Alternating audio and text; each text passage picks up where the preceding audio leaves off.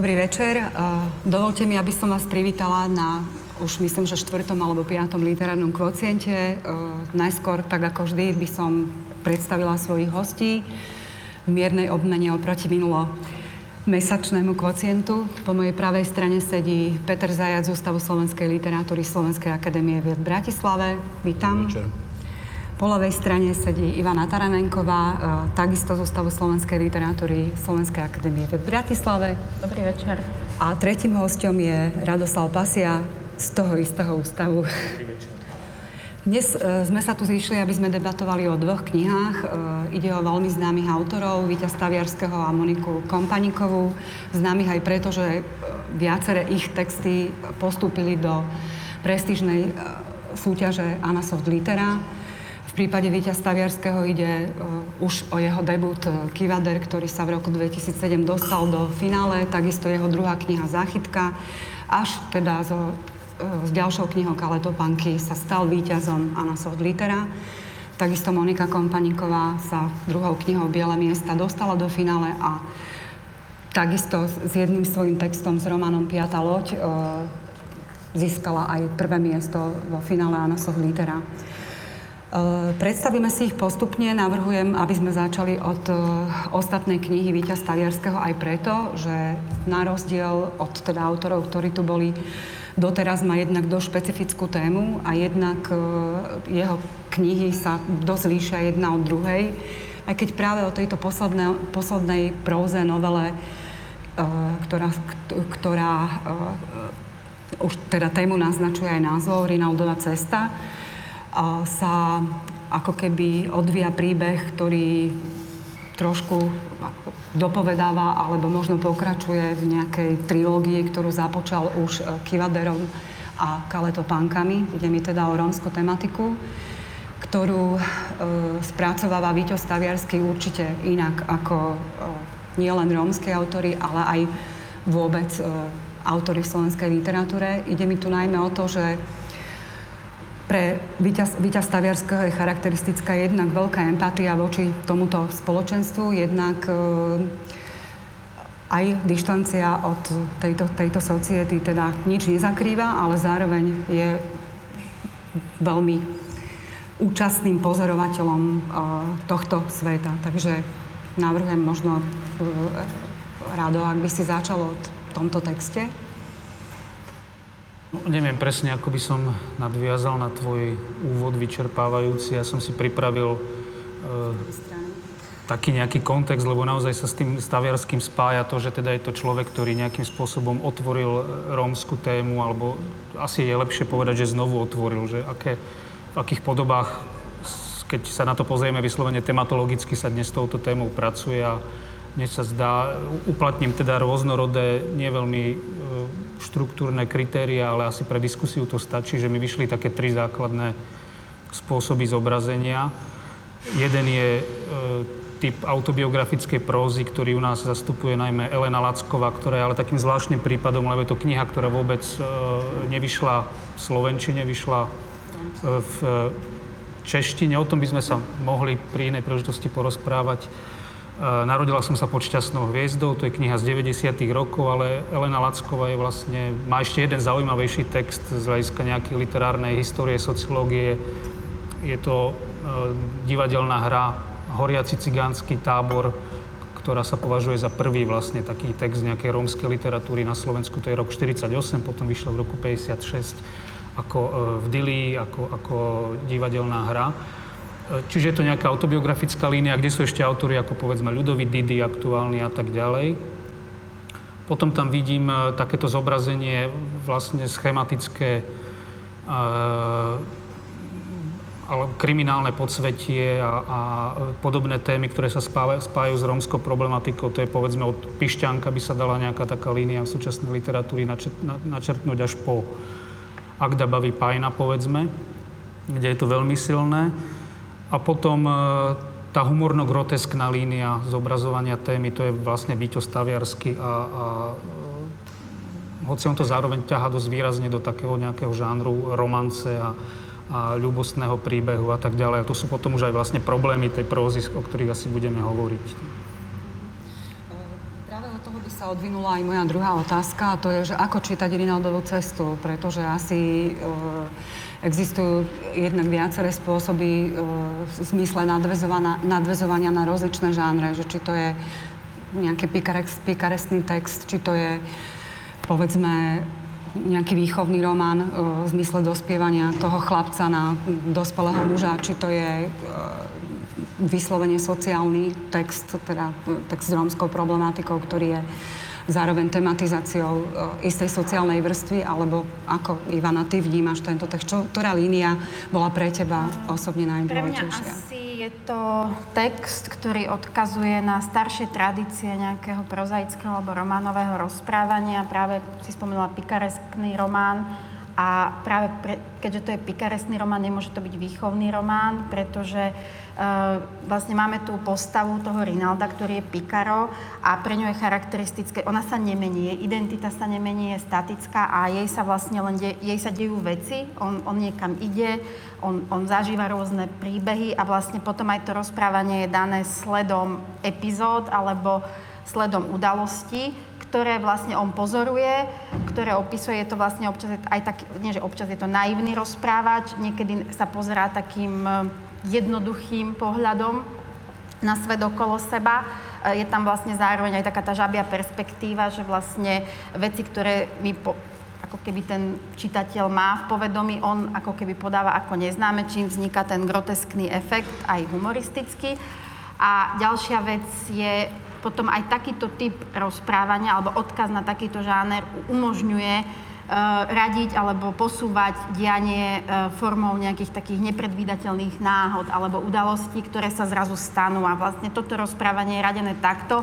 Ono môže skončiť hoci v ktorom momente a vlastne keď sa pozrieme na ten koniec, s tou postavou sa nič nestane. On vlastne píše, že vlastne, môžem spoilerovať, neviem, ako to dopadne, takže on vlastne je tam happy end, ale zároveň je tam naznačené, že tá situácia, ktorá tam nastala, že vlastne nie je konečná, že on, on vlastne hoci kedy sa znovu môže vydať na cesty. Čiže je to vlastne taká cesta a Pikares, je to pre mňa, čítala som to ako pikaresný román. Ja by som trošku sa vrátila k tomu, že ako, ja nie som odborník na uh, tematizovanie rómskej problematiky, alebo ne, nepoviem témy, ale u Vyťa sa mi zdá, že je to čo je pre mňa oproti tým autorom, ako je, ako Rado spomínal Pišťanek, alebo Agda Baví Pajn, že on vlastne tie meritka sveta, alebo tie, to hodnotu toho sveta, alebo axiológia toho textu je, nie je gadžovská. A vlastne tam, hovorím, nie som veľký odborník, ale zdalo sa mi, že on ako keby dokázal uh, aj keď tam vidíme nejaké že, sociálne problémy, keď tam má takú vetu, že deti sa hrali v mlákach, tak uh, Keby to bolo sociálne, tak by to bolo, prečo sa hrajú v mlákach a čo s nimi treba. Ale tam je to ako fakt. Deti sa hrajú v mlákach, bývame tu e, v domoch, ktoré sú postavené zo zvyšku nejakých odpadov, žijeme na, um, žijeme na smetisku a vlastne tam zároveň pre mňa dochádza ako keby k dvom momentom, k nejakej roman- romantizovaniu a zároveň aj exotizácii toho sveta. Um, ako keby, keď to čítame, tak ako keby on preberal hľadisko Róma vlastne veľmi často je tým rozprávačom niekto z rómskeho etnika, ale ako zároveň tam v podvedomí ide tak, je to taká exotika, ktorá zároveň nesie aj, keď Rado hovoril ten žáner melodrámy, romance, je to svet, kde je tá melodráma a romanca uveriteľná, alebo sú uveriteľné. Ja som skôr naražala pri uh, žánri výchovného románu na ten fakt, že miestami som mala pocit, ako keby niektoré z tých postav nás chceli istým spôsobom aj vychovávať. Že sa tu hovorilo o tom, že ako ľudí napríklad kazia peniaze, alebo čo sa všetko stalo s týmto svetom. Sú tam celé takéto časti, ktoré pripomínajú možno nejak, nejakú dikciu výchovného románu, ale Zároveň aj tým, ako, ako čiastočne teda ten chlapec sa cez tú cestu uh, dostáva, aj keď môžeme, môžeme o tom debatovať, nemusíme, že či sa nejako radikálne mení, ale predsa len, predsa len sa dostáva, dostáva aj kde si inde. Nemyslím len geograficky, ale aj, aj on ako človek. Vlastne je výchovný román, charakteristika výchovného, výchovného románu a vlastne Bildungsrománu a vlastne to To je žáner, ktorý v súčasnej proze ako keby sa vrácal veľmi zaujímavo. Súvisí s identitou toho hrdinu. Vlastne tie udalosti spejú k zmene, zásadnej zmene toho hrdinu. Buď sa nejako socializuje, alebo vlastne urobí nejaký kompromis so svetom. Ale tuto vlastne pri všetkých postavách som mala dojem, že sú ako keby a vlastne aj ten hlavný hrdina, e, tam k tej zásadnej zmene identity, k nejakému dospievaniu ne, nedochádza. Vlastne keď si zoberieš posledné vety románu, tak tam ako keby nevylučuje, že sa všetci vrátia, kde boli. A zároveň aj ten happy end je taký hrozne provizorný, keď si to tam všimneš do dôsledkov, že všetko sa môže znova vrátiť a môžu ísť zase na ďalšiu cestu niekam. Pre teba, Peter? Ja by som asi v tejto chvíli nechce ďalej už pokračovať v tej diskusii, že či ide o výchovný román alebo pikareskný román. Skôr by som sa vrátil k takej základnej charakteristike toho textu. Um, to je vlastne príbeh človeka, ktorému hovorí uh, Foucault v podstate človek, človek infámny. To človek infámny to znamená v podstate dve veci. Teda, um, buď to môže byť človek zlopovestný, alebo to môže byť človek uh, uh, prostý. A myslím si, že aj v týchto dvoch úratiach sa pohybuje uh, ten text medzi... Teda to je infámne prostredie, to je prostredie, ktoré vlastne úplný spodok ľudskej spoločnosti. Je to smetisko, ten príbeh sa odohráva minimálne z istej časti, sa odohráva na smetisko, alebo začiatok toho románu sa odohráva na smetisko, no ťažko si predstaviť nejaké ešte, ešte, nejaké, ešte nejaký väčší spodok spoločnosti. To sú bezdomovci v podstate, keby som to mal povedať tým dnešným jazykom. Možno, že majú nejaké, no domové je smetisko, hej, no. Tak je to také zvláštne, no. Ale myslím si, že to, čo je tam dôležité, je, že, mm, že naozaj tam ide teda o to, že čo sa pod tou infamnosťou myslí. Je, že na jednej strane sú to postavy, ktoré sa nejakým spôsobom sa vyvrbujú, aby som použil veľmi jednoduché slovo, ako teda postavy zlopovestné, ktoré škodia, jednoducho povedané, a potom postavy, ktoré uh, vlastne ostávajú uh, nejakým spôsobom naozaj veľmi jednoduché, prosté, ale v tomto zmysle aj, aj spontánne, nejaké životodárne. Um, to je jedna vec. A druhá vec, ktorá sa mi zdá byť um, uh, veľmi dôležitá, je asi toto, že um, v podstate, keď si zoberiem ten názov Rinaldová cesta, tak ono vlastne ten názov vedie, vedie uh, k tomu, čo, čo okamžite človeku naskočí. No Rinaldo Rinaldini samozrejme, hej. Čiže ono je to vlastne, ono je to vlastne tá štruktúra toho textu je štruktúra dobrodružného románu. Teda typu Rinalda, Rinalda Rinaldini a podobných typov. On sa samozrejme, ten Staviarský sa s tým, s tou e, charakteristikou žánrov sa pohráva, hej, teda vždy je tam menší alebo väčší odstup od, e, od toho samotného dobrodružného alebo typu dobrodružného románu, ale v zásade je to, na tom postavenie je to aj prednosť toho románu, ale je to aj istá nevýhoda toho románu. Aj to treba povedať.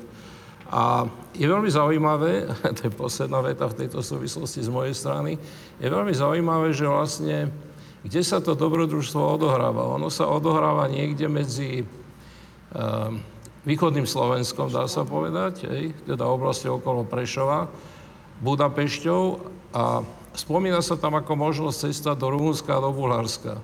A to mi okamžite asociovalo, že vlastne to je stále nejaké cestovné teritorium bývalého socialistického tábora. Myslím si, že to nie je náhoda. Hovorí sa tam o Anglicku, lebo však to Anglicko tam hrá proste veľmi významnú rolu. Hovorí sa o Kodani, hovorí sa o tom, že Kodan leží v Anglicku.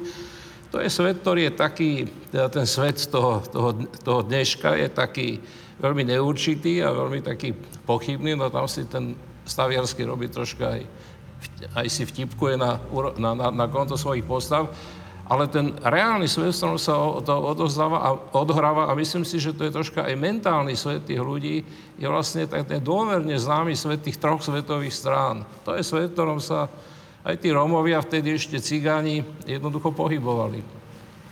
Ja by som sa vrátila k tomu, čo si povedal, že v čom vidíš nevýhodu takéhoto dobrodružného románu alebo spracovania daného žánru? No výhodu vidím v tom, aby som začal tou výhodou, výhodu vidím v tom, že v podstate ten dej, to je veľmi lineárny dej. Hej, ten román má veľmi jednoduchý dej, na rozdiel od dnešných e, románov, ktoré treba čítať od zadu, od stredu, od spodu, od vrchu a vždy to treba nejakým spôsobom, to tkanivo toho textu utkáva z, z rozličných svetových strán a ešte aj v mnohých všelijakých vrstvách, tak tento text je v podstate jednovrstový, možno dvojvrstový, lebo je tam naozaj taká tá ironická reflexia, tá tam existuje, ale ten žáner vlastne tlačí ten, tlačí ten text v podstate k takému lineárnemu videniu, čiže on je zaujímavý ten text. On sa jednoducho, um, však hovoríme troška aj, aj sami sme čitateľi a hovoríme aj čitateľi, ten, ten text sa dobre číta, sa, tý, sa číta plynulo a teda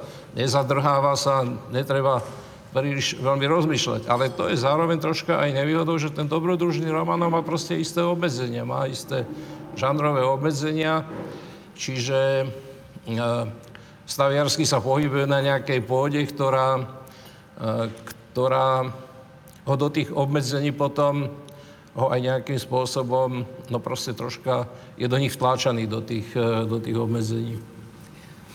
Ja som... tam pomáha podľa mňa tým, že je tam ten detský rozprávač, ten ako veľa, veľa zachráni z, toho dobro, z tej dobrodružnej no. línie. Keď to prestáva fungovať, tak e, keď si uvedomíme, že je to optika dieťaťa, tak veľa vecí e, tam dostáva nejaký zmysel a pohybuje sa to v rámci, v rámci poriadku. E,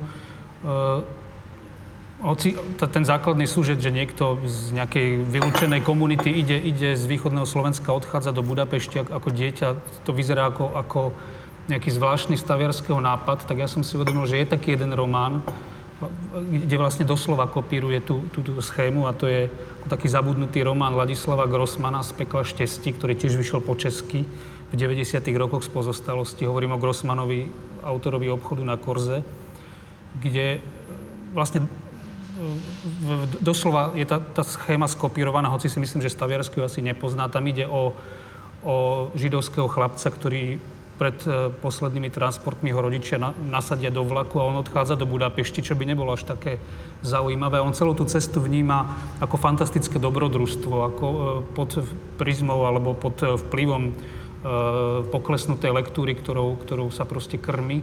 To vníma ako obrovské, obrovské dobrodružstvo, ako taký dobrodružný príbeh. A, a, a naozaj vlastne tá schéma je doslova do písmena prevzatá tu Staviarského, tak funguje rovnako.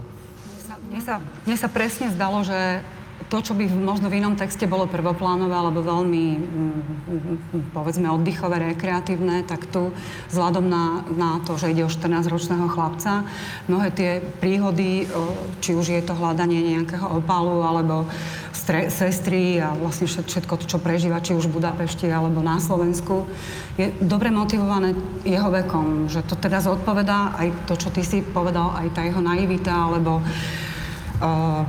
možno aj, aj istá primitívnosť odpovedať štátu tej postavy, tak ako si ju Staliarsky vytvoril, ale na druhej strane zostáva ten text do značnej miery lineárny a uh, to, čo, to, čo pre mňa sa narušuje, je ani nie tak príbeh, ale narácia. Neviem, či, či ste si to uvedomili, že uh, to, to, čo by patrilo do kompetencií priameho rozprávača, vlastne Staviarsky, či to už robí vedome, alebo či to je náhoda, to je teraz úplne jedno, na mnohých miestach narúša, že vlastne e, napriek tomu, že ide o ich formu a prvú osobu, tak tu sa veľmi nedozvedáme o tom, ako on preciťuje tento svet, ale skôr, skôr ako keby presahoval ku kompetenciám autorského alebo personálneho rozprávača, že niekedy pozoruje, komentuje teda vonkajšie dianie e, a, a iné postavy. A takisto na to, že to je priama narácia, tak tu je veľmi veľa dialogov, zachytených, e, čo neviem, neviem, či to je teda rafinované, ale minimálne tá narácia nie je urobená tak jednoducho, ako sa na prvý pohľad zdá. Môžem ja len vlastne k tomu, čo hovorí Rado, že to je proste naozaj jeden typ uh, literárneho rozprávania, keď nám vlastne ten, keď tie prí, alebo ten príbeh alebo tie udalosti sú sprostredkované niekým, kto má nižšiu kompetenciu alebo vôbec tú vedomostnú o svete, alebo sa imituje nižšia kompetencia o svete, ako má čitateľ. A vtedy vlastne môže vzniknúť aj ten ironický efekt. Tu Staviarsky robí pravidelne. Áno, áno, že vždy vlastne aj tá, myslím, to bola Vrana alebo v, kiva, v Kaletopánka. A vlastne jediný taký intelekt, rozprávač intelektuál to bol v záchytke kde ako keby porušil, ale tiež tam vlastne boli ako keby také príbehy a historky vložené. A ďalšia vec s tým rozprávaním, ja som si to, je tam jedna pása, že sa to vyslovene deje, že zrazu ten bezprostredný detský rozprávač, ktorého úlohou nie je reflektovať, chvála Bohu, ako to, to som si naozaj oddychla, že to je vlastne rozprávač, ktorý nereflektuje. To je akcia, to je proste jeden, jeden príbeh, dobrodružný príbeh, pikar, ako príbeh Pikara, ktorý ide a zažíva. A zažíva v tom, že toto sa stalo, toto sa stalo, tam sme stretli. To je proste typ rozprávania literárneho, ktorý má tradíciu, je legitímny a zároveň vlastne my sme sa nejak tak bavili o tomto texte s tým, že to mohlo by vychádzať aj voľa kedy na pokračovanie, ako čítanie na pokračovanie, čo sa bude diať, ako sa to stane, keby tam nechali nejaké cliffhangre a tak ďalej. A e, nie, je to, nie je to ako keby to, čo hovorí, že zrazu sa zmení ten narátor. To sa naozaj, ako keď si pozrieš tie staršie texty, ešte raz odkážem na nejaké 19. To sa deje, že vlastne ako keby už ten rozpráv, alebo autor nepotrebuje e, dať legitimitu tomu, tej perspektíve alebo tej fokalizácie. Že zrazu tam je vlastne tá scéna, keď on, ten chlapec nám rozpráva, čo sa od niekoho dozvedel, že sa stalo, myslím, e, keď ten zloduch pri, tým autom s tým budapešťanským e, brusičom opálov a zrazu on začne ako keby komentovať to roz, prežívanie toho jedného alebo druhého. A on vlastne to nemá, keď si na to logicky pozrieme, on to nemohol vedieť. Takže, ale nie je to nič ako keby nezvyčajné v tej literárnej tradícii. Deje sa to. Zároveň nie je to len komentovanie, ale je tam vlastne vo všetkých textoch Staviarského, minimálne teda s rómskou problematikou, je aj veľmi silná emočná uh, zaangažovanosť. Či to je Kivadert, naražam to na to, že ak rozpráva príbeh o uh, svojom priateľovi, tak aj preto, že syn môže byť potenciálne jeho vlastný. A tu je to uh, v podstate tiež cez sestru Moniku, ktorú on ide zachraňovať aj keď si to ešte neuvedomuje, teda e, takéto zvláštne striedanie nejakého odstupu a naozaj také nejakej naliehavosti, emočnej zaangažovanosti, ktoré tam je. Ja si nie som celkom istý, či Staviarsky um, nepísal ten text pôvodne intencionálne ako dobrodružný román pre mládež. Prepísaný scenár. No. To je prepísaný scenár filmu, takže Hej. tam, ale teraz, teraz to hovorím typologicky, teda nehovorím to. To, to je vlastne scenár prepísaný k no, filmu. No, tak um, zrejme to išlo tým smerom jednoducho, jednoducho preto, že um, sú tam vlastne také typické atributy toho, tej, tej dobrodružnosti. Je tam, hľadá sa tam, niečo, hľadá sa tam nejaký poklad fakticky, hej, lebo uh, ten mladý, no to nie je, ono to nie je dieťa, to už je vlastne dospievajúci chlapec, uh, No zistí, však môžeme to prezradiť, asi nič sa nestane. zistí, že v nejakej bani existujú nejaké opále, alebo mali by existovať nejaké opále o veľkom množstve a teda vydá sa ich v podstate z tej Budapešti, keď najprv sa dostane do Budapešti a potom sa ich vráti naspäť hľadať, nakoniec sa ukáže, že tie opále sa niekde, no, stratia a to už troška ide na... no, no tak... A Veď prosím, ale, ehm, ale teda, ale, ale ten samotný motív, v podstate normálny, klasický motív dobrodružného, dobrodružného románu. Tak hovorím, predpokladám, že no ešte, eh, ak to, ak to bol nejaký, ak to bol nejaký mm, film, ani neviem, bol nakrútený ten film, neviem. Nebol teda, bol to nejaký scenár, pre, no Boh vie teda, že či to, aký to mal byť film pre koho. Tak ale to je jedno. No. Tá štruktúra je, tá štruktúra je, ehm, je taká, teda je to štruktúra normálneho, dobrodružného príbehu pre, pre, pre mládež asi.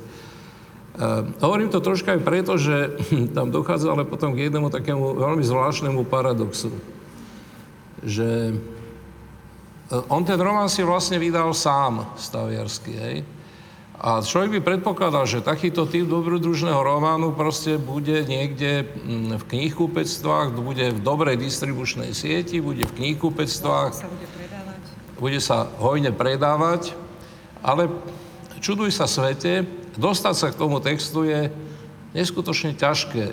Niečo to hovorí o problémoch distribúcie knížiek ako na Slovensku, čo nie je v tejto chvíli naša téma, ale pripomínam to, lebo v tomto prípade je to naozaj to neuveriteľný paradox, že e, k tej knižke sa bolo pre normálneho bežného čitateľa sa bolo veľmi ťažko, veľmi ťažko dostať.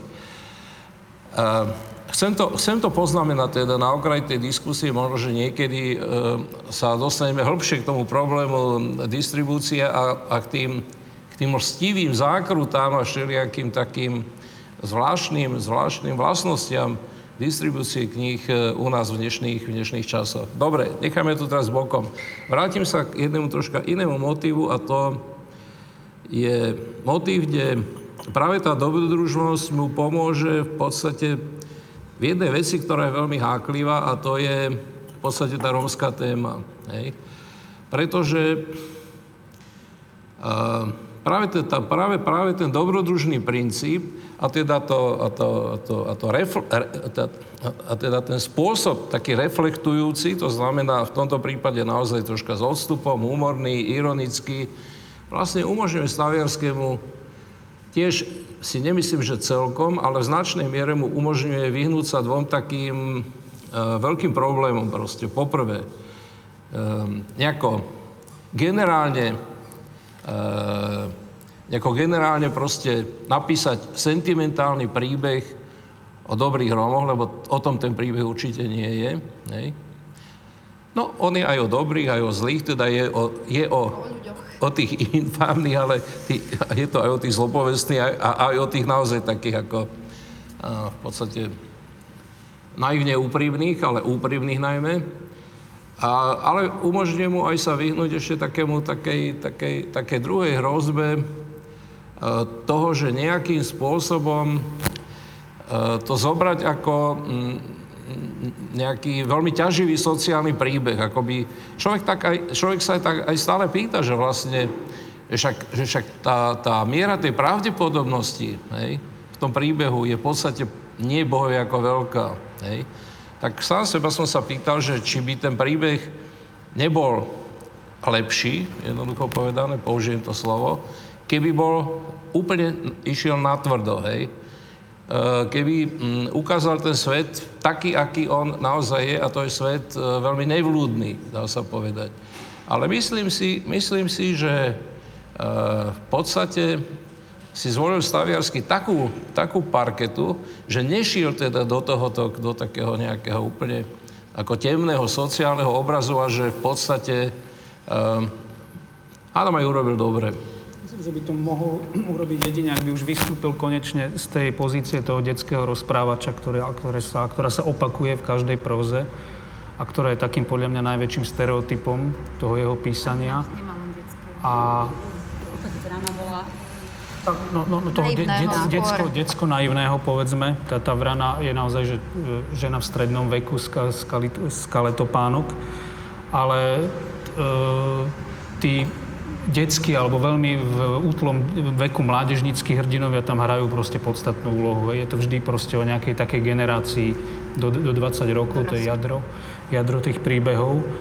A toto je si myslím, že už tá v tej tretej knihe potvrdil aj taký nejaký stereotyp, že veľmi ťažko sa mu asi vystupuje z, z tohto priestoru, z tohto videnia. Tam by musel naozaj výrazne obmedziť e, to, čo je na ňom vlastne najzábavnejšie, ten spôsob ako humoru, e, ten pozorovací talent, naozaj to, že to prostredie nejako znútra, znútra pozná, musel by hľadať nejaké iné metódy zobrazenia, no to sa mu zatiaľ nepodarilo. Nejako môžem, že vlastne on nejde tak ako keby do tej sociálnej, alebo že to, čo hovoríte temné, áno, že tam sú naozaj miesta, kde keby to bol nejaký drsný, drsný rom, alebo drsná próza z toho prostredia, tak naozaj vlastne, tam je vlastne taký hraničný moment len tá prostitúcia, ale aj tá len tak, že vlastne ona unikne a všetko je dobré aj vráti sa k svojej starej láske, ale tam on naozaj, a to mi vlastne, to beriem ako, to je jeho žáner, ako hovoril Rado, romanca, proste happy end A on vlastne si vyberie ten svet, ktorý, kde si to môže dovoliť, kde si môže dovoliť tie emócie naplno, kde si môže dovoliť vlastne tú až krikľavosť toho sveta. A roz, rozhodne sa to rozprávať takto. A neviem, či by som chcela, aby on niekedy začal písať tie sociálne veci, ako ale keď si, keď si, keď si predstavíte uh, začiatok toho textu, kedy uh, sa prezentuje prostredie smetiska, kde ľudia žijú tak, že nemajú, alebo majú iba svoju postiel alebo pozbuchané domy, tak uh, už, už tu je zobrazenie veľmi tvrdej reality, ktorú, ak, ak by on pokračoval, tak naozaj by sa dostal viackrát, ste tu spomenuli viacerí, uh, jednak melodrámu, jednak sentiment, asi by sa dostal, pre mňa sa aj pohybuje na veľmi tenkej hranici medzi až nejakým sociálnym sentimentom, ktorú pre mňa zachraňuje práve to, že povedzme, čo sa stane na tom smetisku, je tam nejaký vládca, nejaký patkan král, ktorý opakuje ako si založil toto svoje kráľovstvo, teda presunie sa do nejakého iného rozprávkového alebo mytologického sveta. Čo sa stane, keď Jelenka ide do lesa?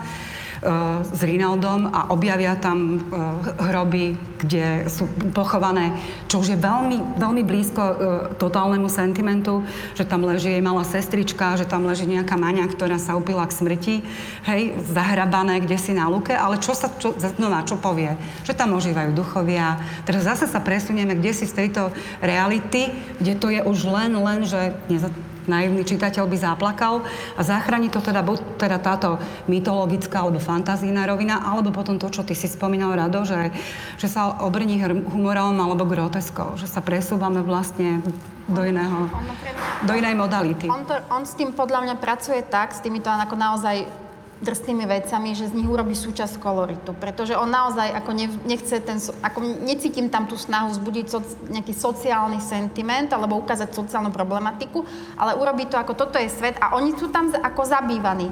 Tí ľudia na tom smetisku sú vlastne šťastní a z tých odpadkov ako keby vzniká ich svet, ich životný svet a je to vlastne tiež, je, taká, je taký román, uh, Charlesa Dickensa, ktorý nebol preložený Our Mutual Friend. A tam vlastne tiež ako veľké obrazy smetiska, kde sa ukazuje, ako sa z toho smetiska vzniká majetok, ako sa to smetisko ekonomizuje, ako sa ľudský odpad ekonomizuje. A toto mi vlastne pripomenulo naozaj až Dickensovské rozprávanie, tento video, aj s tým svojim sentimentom, detským hrdinom, kde vlastne ukazuje, ako niekto ešte z tých odpadkov ešte niečo vyrobí a vlastne ako, sa, ako keby sa niekto zabýva v tom, čo my považujeme za perifériu.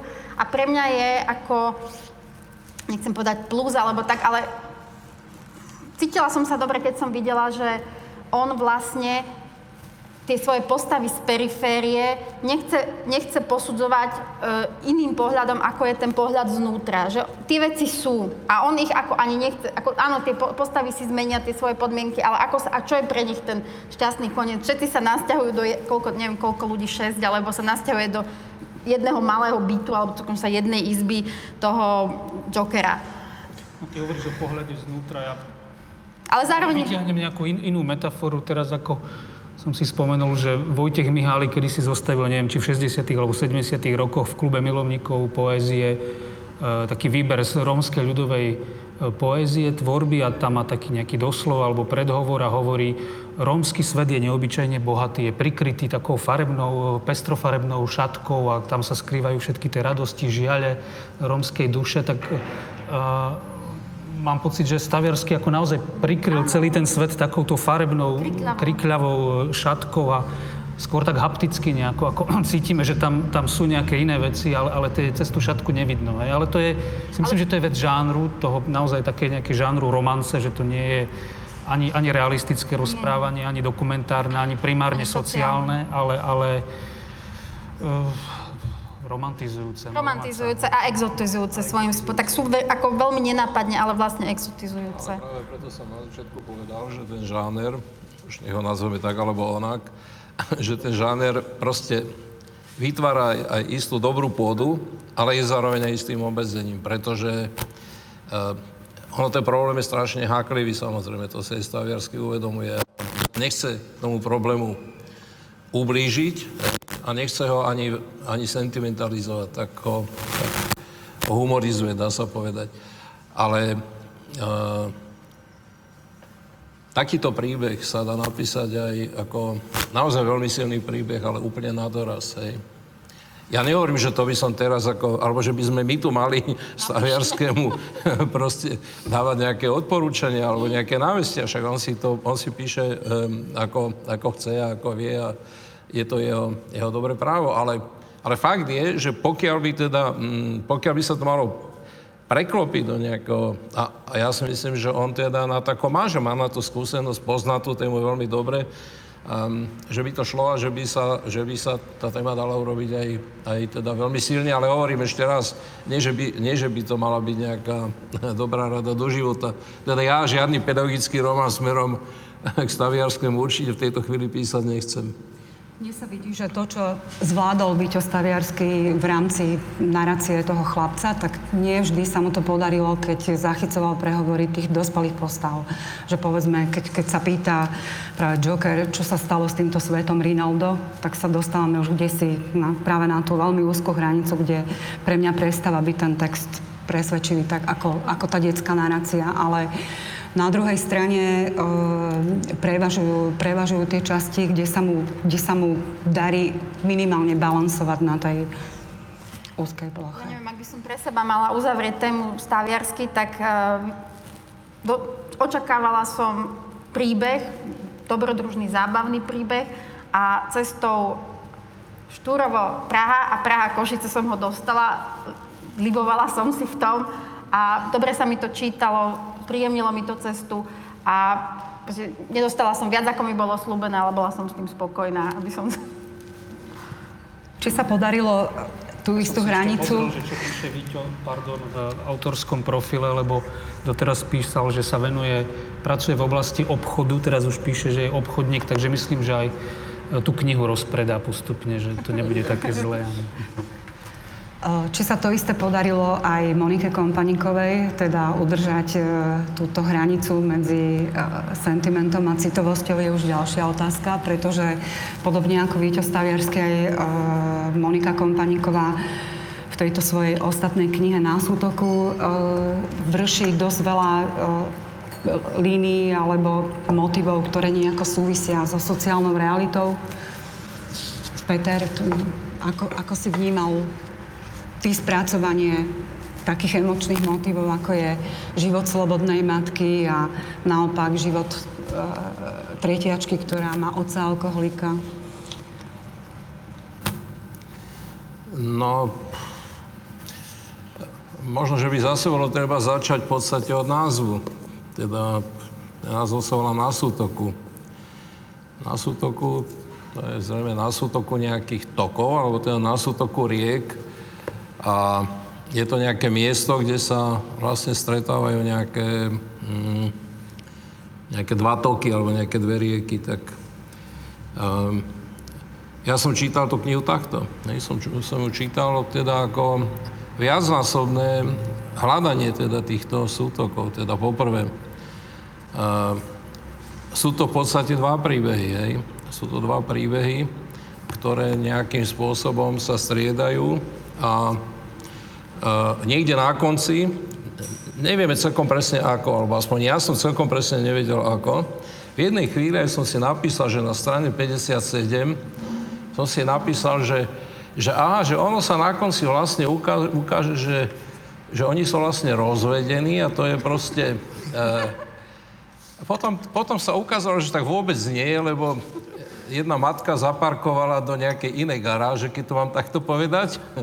No, ale teda má som také očakávanie zrejme v istej chvíli, že proste, že tie dva príbehy nejako sa takto prepoja aj personálne, neprepoja sa. Ale niečo tam cítime za tým, že proste, že kde si, no tak prepoja sa tým, že sa, pre, že sa prepojí ten príbeh tých detí, hej. No. Hej. A druhá, a ešte moment, ešte druhá táto, um, druhý ten, druhý ten um, sútok je, sútok, ktorý pokladám tiež za veľmi dôležitý, pretože tak, ako sme hovorili pri Rinaldovej ceste o, o dobrodružnom alebo romane, alebo o pikareskom romane, alebo o romanci, uh, tak v podstate je tu jeden motív, ktorý je rozprávkový. Hej. Teda je to motív Kaja a Gerdy zo, sne, zo Snehovej kráľovny, ktorá, ktorý nachádza aj nejaké také v názvukoch, nachádza aj také odozvy v samotnej téme toho, toho pôvodného príbehu, čiže um, ten, druhý, ten, ten druhý sútok mi prípada ako sútok uh, dvoch takých motivov, teda tej dnešnej každodennej reality, lebo ten príbeh vychádza z veľmi, z veľmi v podstate takej, takého, to, sú, to, to je každodenná, veľmi všedná realita. A zároveň proste niečoho, čo je nejakou romantickou túžbou. Hej?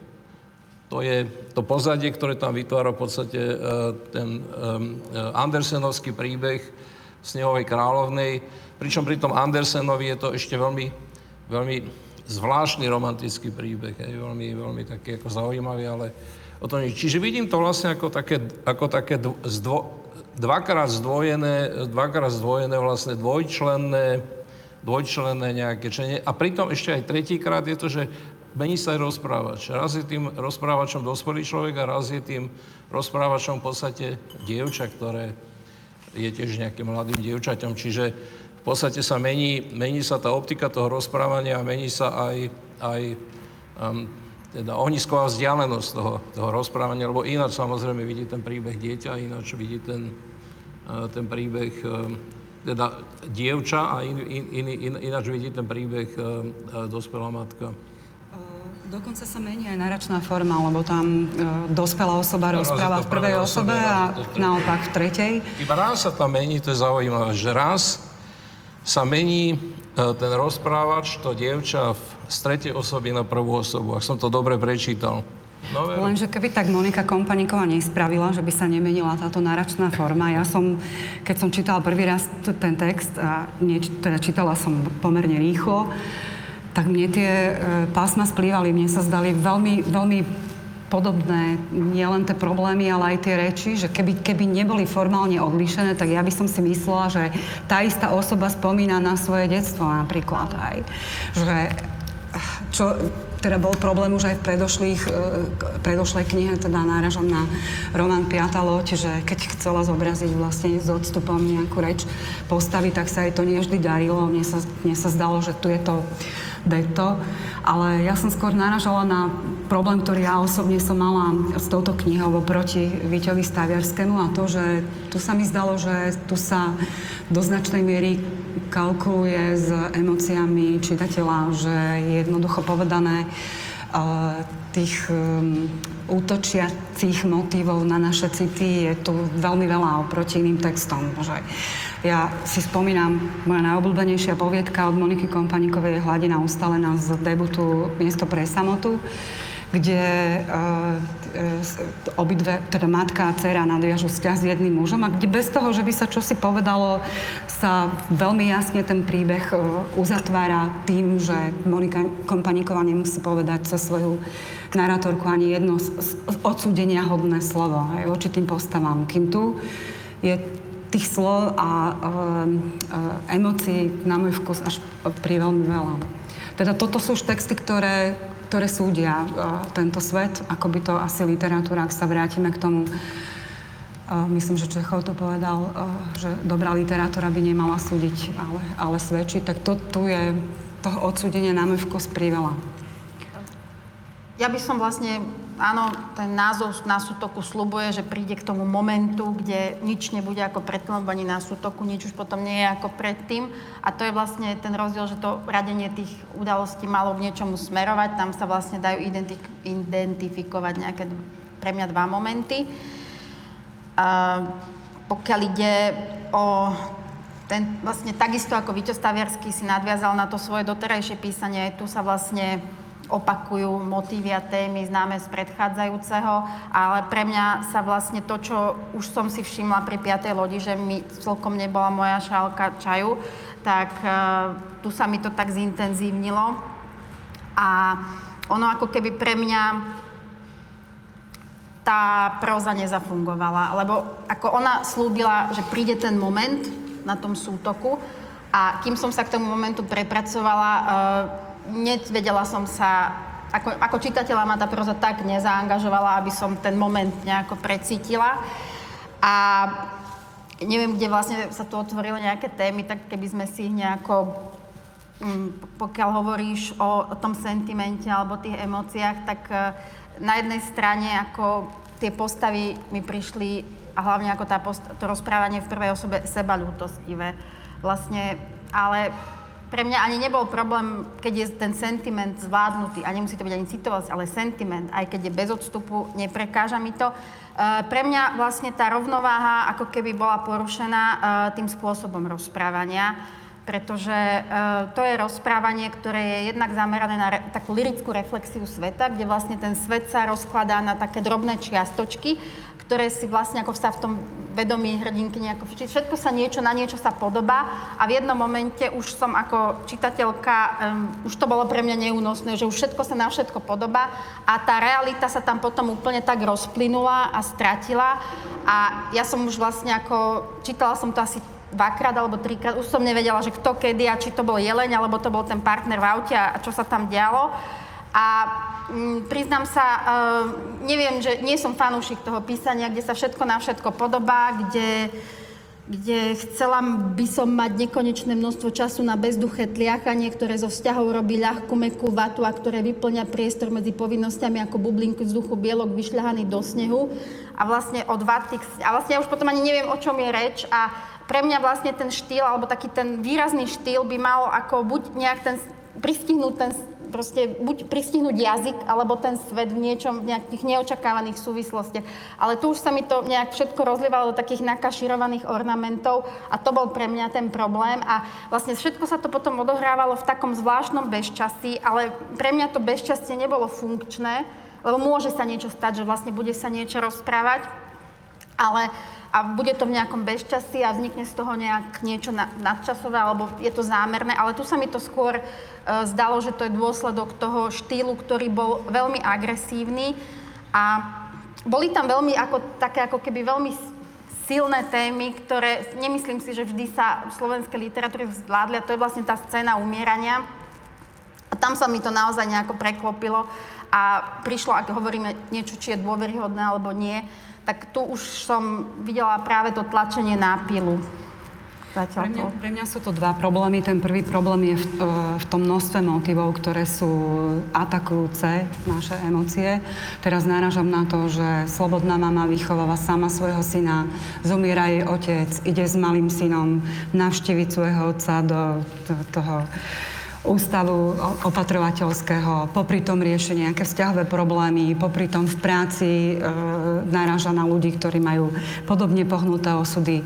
Druhá, deja, druhá dejová linia, ktorá by to mohla nejakým spôsobom vyvažovať, tak je v podstate podobná, že zase ide o nejaké malé dieťa, ktoré si vymieňa s otcom rolu, stará sa proste o svojho rodiča. Ty často pracuješ tu aj kladieš otázky na primeranosť, či je niečo primerané, ako veľakrát sa o tom dá polemizovať, ako tu súhlasím, že tu som mal veľmi často taký problém, že e, nejaké primeranosti alebo miery, ktorý sa týka asi tých vecí, ktoré už boli povedané, teda ako tam funguje ten, tá, tá detská postava, akým spôsobom sa tie emocionálno-sociálne témy vlastne nejakým spôsobom e, tematizujú a málo kde, kým povedzme pri staviarskom alebo o staviarskom sa dá povedať, dá sa hovoriť a sme hovorili bez nejakého konkrétneho citátu, tu mám pocit, že sa dá ísť čo je skôr negatívom tej knihy, ako naozaj do tých vied, že ako tie vety v, v kontexte tej knihy obstoja.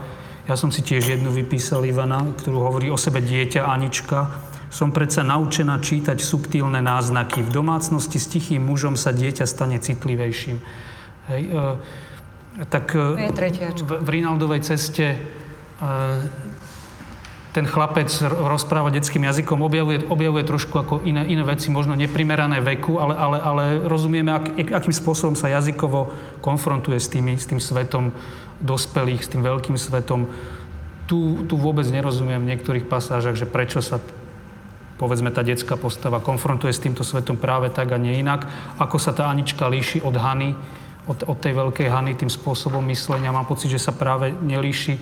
Tá kniha je asi aj preto, tie dve pasáže sú vlastne paralelne graficky trošku iným typ, typom písma vlastne vysádzané, aby, aby, aby sa to nepoplietlo čitateľovi, lebo inak e, e, sa v tom veľmi ťažko orientuje. Ten druhý, ten druhý problém pre mňa bol problém jazykový, ale nie len to, čo... Rád by som sa zapojil v tomto bode do diskusie, pretože ja som tento problém nemal. Hej. Tak uh, proste, aby, aby teda tu oznel nejaký iný názor, a v tomto prípade mám naozaj iný názor, nemal som tento problém. Na tomto jednom mieste som sa zastavil aj ja, lebo tam jednoducho do mm, rozprávania dieťaťa vstúpi dospelý rozprávač. To je, to je miesto, ktoré kompaníkovi ušlo. Ale ináč som tento problém nemal a nemal som ho preto, že v podstate som sa pýtal, že, že aké je vlastne tkanivo toho, toho, toho textu. To, je pre mňa, to bolo pre mňa ako najzaujímavejšie na, tom, na, na tej knihe, že ona tu píše, a to sa opakuje, opakuje v tej knihe najmenej ešte 5 krát, 6 krát, používa slovo organzové šaty. Uh, ja to poviem rovno, že musel som sa pozrieť e, do slovníka, aby som e, sa dozvedel, čo, čo znamená slovo organzový. Hej. To je látka tkani, tkanina priesvitná.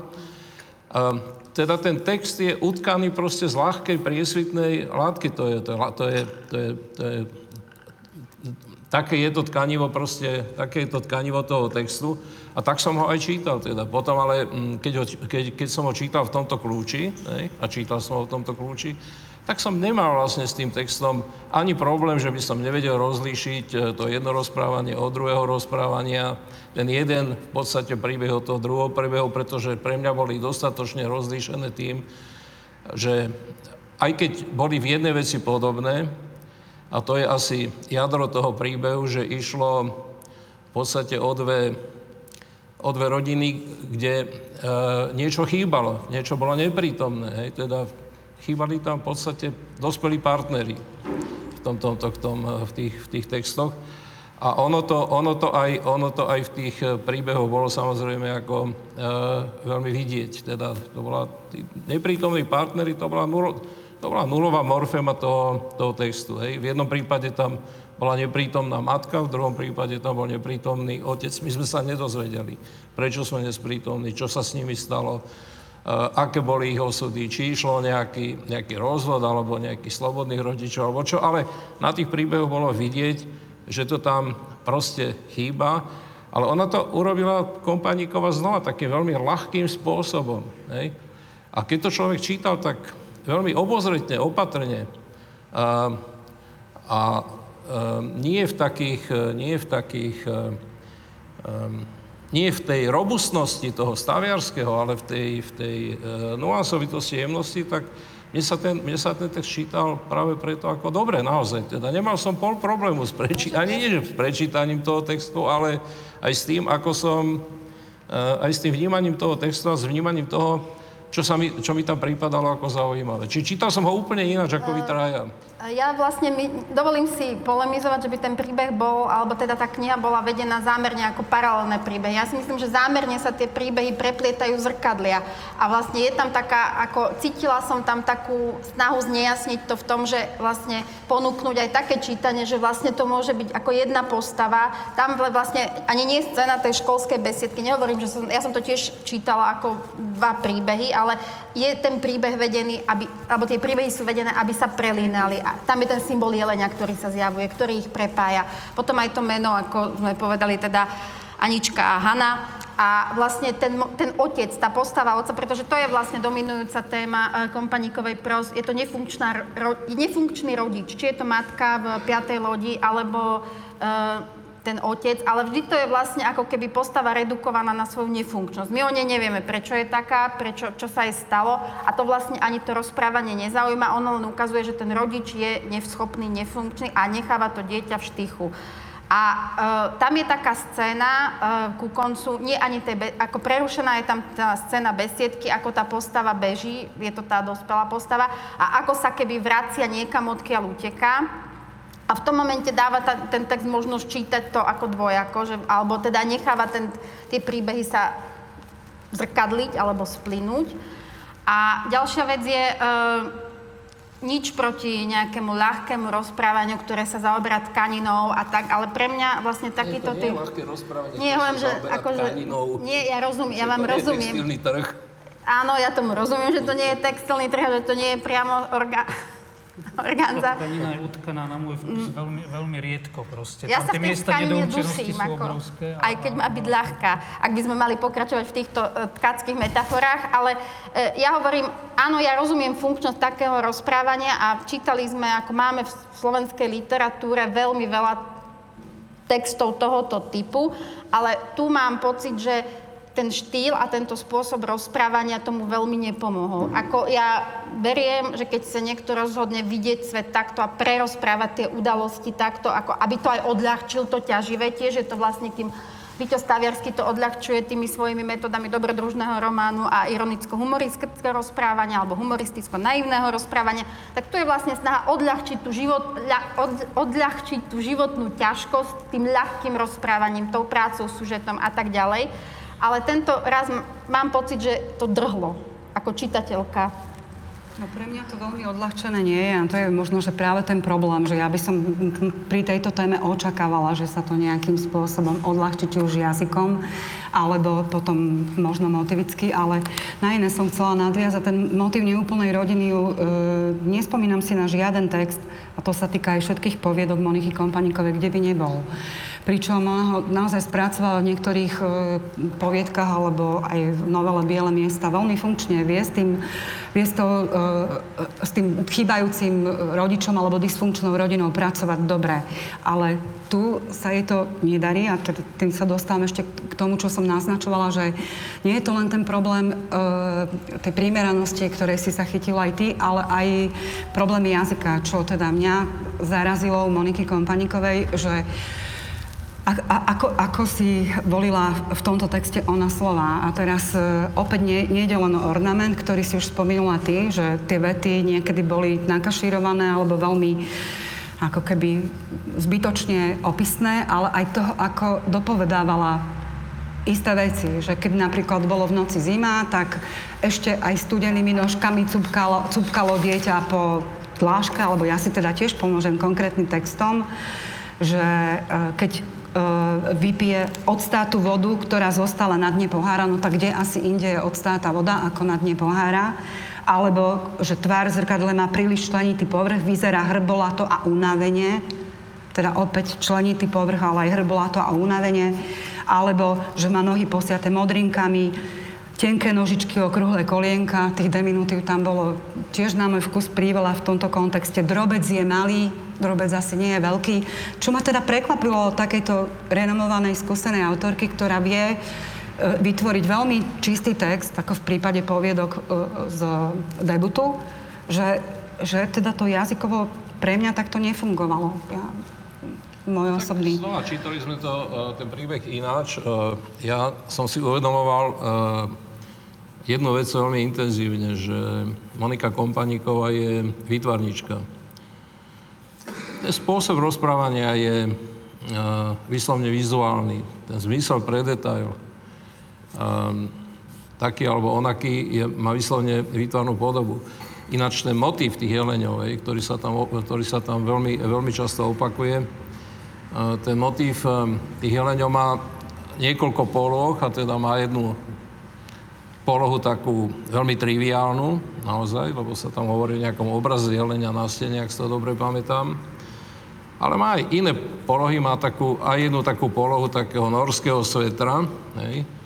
ale aj v tých, uh, aj, aj, ten, aj ten, to nie je náhoda, tá, ja som, keď som videl tú, videl tú predsádku hej, tej knihy, tak som si povedal, čerta, čo toto má byť? Hej? Je to strašne ako, je to v podstate až také, ako banálne, nejaké v podstate mm, Biedermajerovské alebo niečo také, nejako také falošne idylické, že ono samozrejme, keď sa človek na to pozrie troška po, pozornejšie, tak to sú obratené obrazy. To nie sú zrkadlové obrazy, ale obratené obrazy. Hej. Teda sú to v podstate uh, travestie a, uh, a samozrejme, že ten jelenia je rozprávkový motív z toho, z toho Andersena. Hej.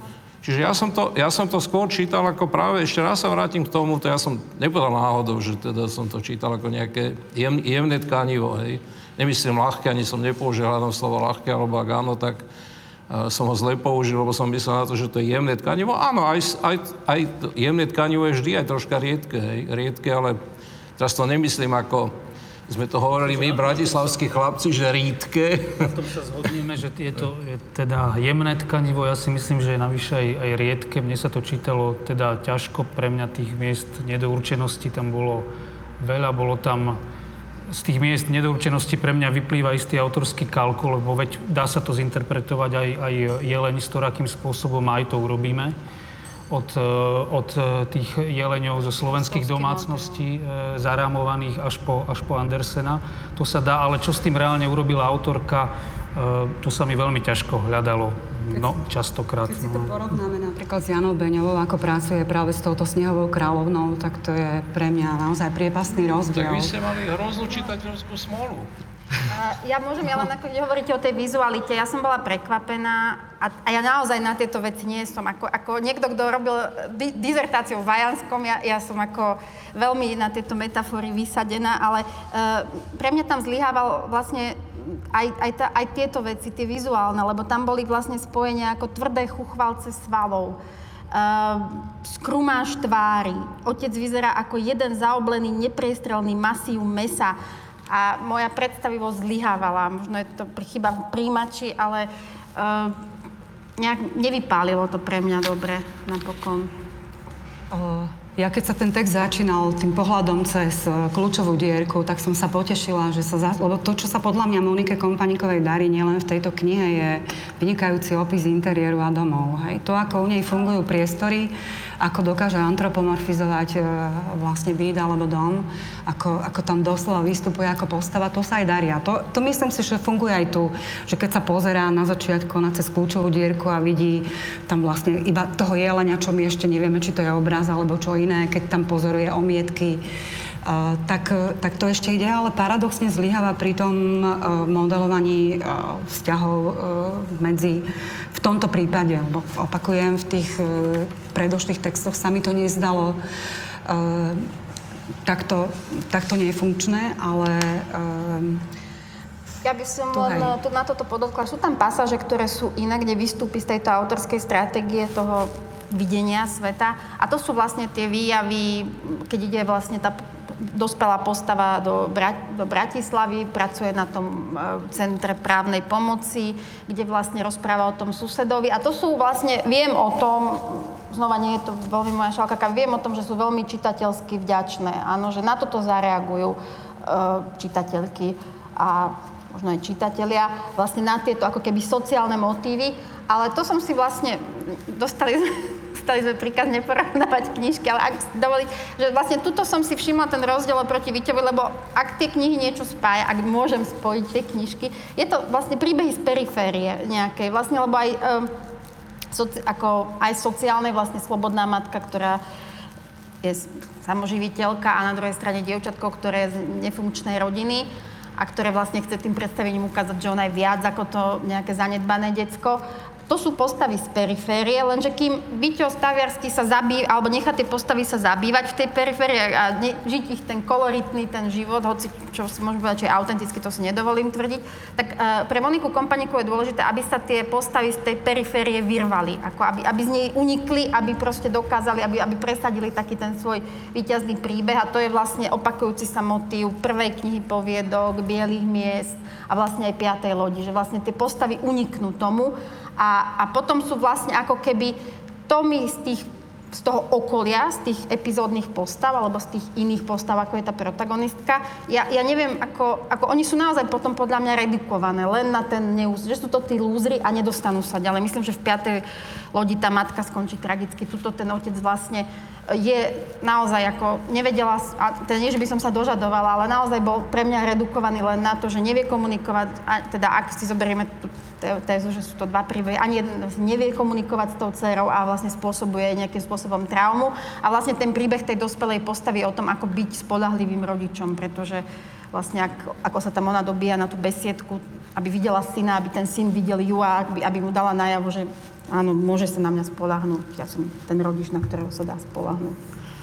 by sme mali pomaly uzatvárať túto diskusiu, tak e, možno by som ja za seba uzatvárala poznámkou, že tak ako sme minule diskutovali o tom, že aj Kopčaj a Bala sú autory, ktorí majú nejakú konštantnú poetiku, tak v prípade Moniky Kompanikovej to tiež platí, čo sa týka motivov alebo modelovania postava priestoru, kým u, víťaz, u víťaz Staviarského asi až tak často mm, nedochádza k takémuto, k takémuto stereotypu v tom zmysle, že predsa len má aj človeka príjemného, aj záchytku, čo sú iné e, knihy ako jeho rómska trilógia.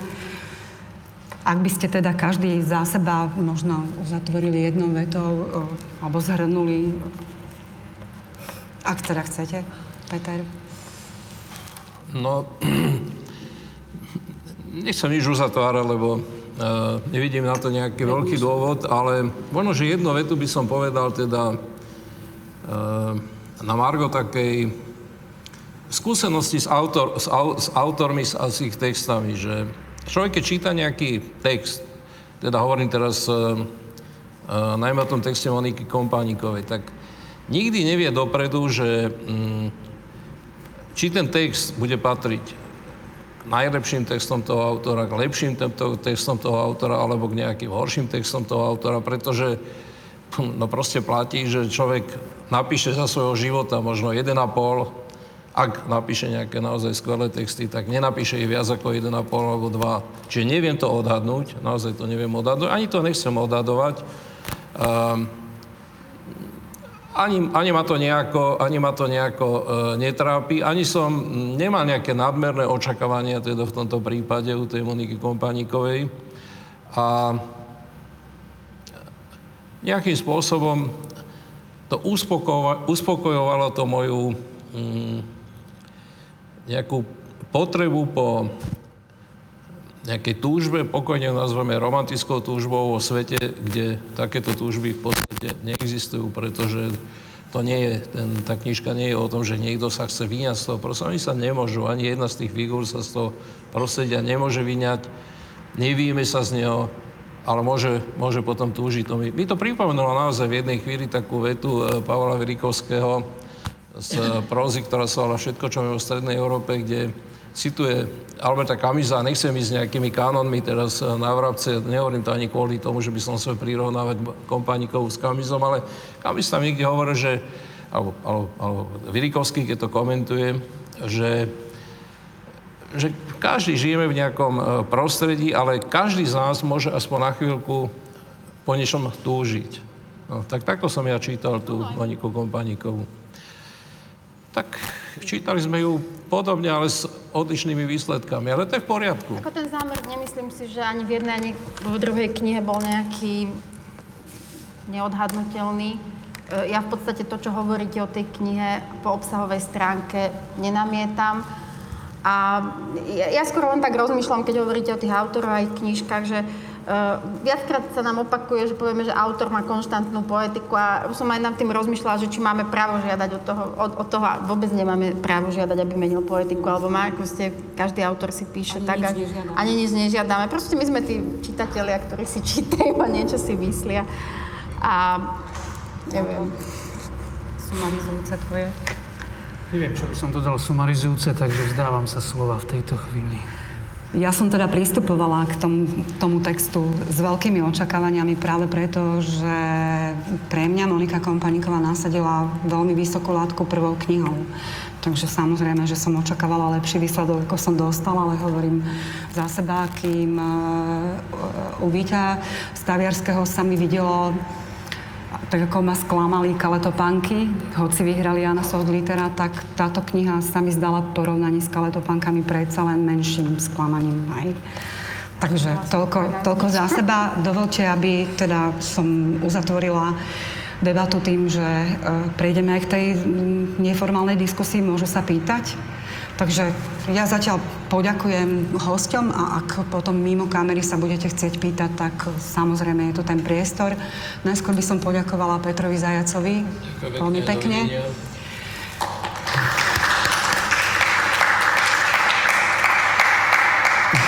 Takisto Ivane Taranenkovej.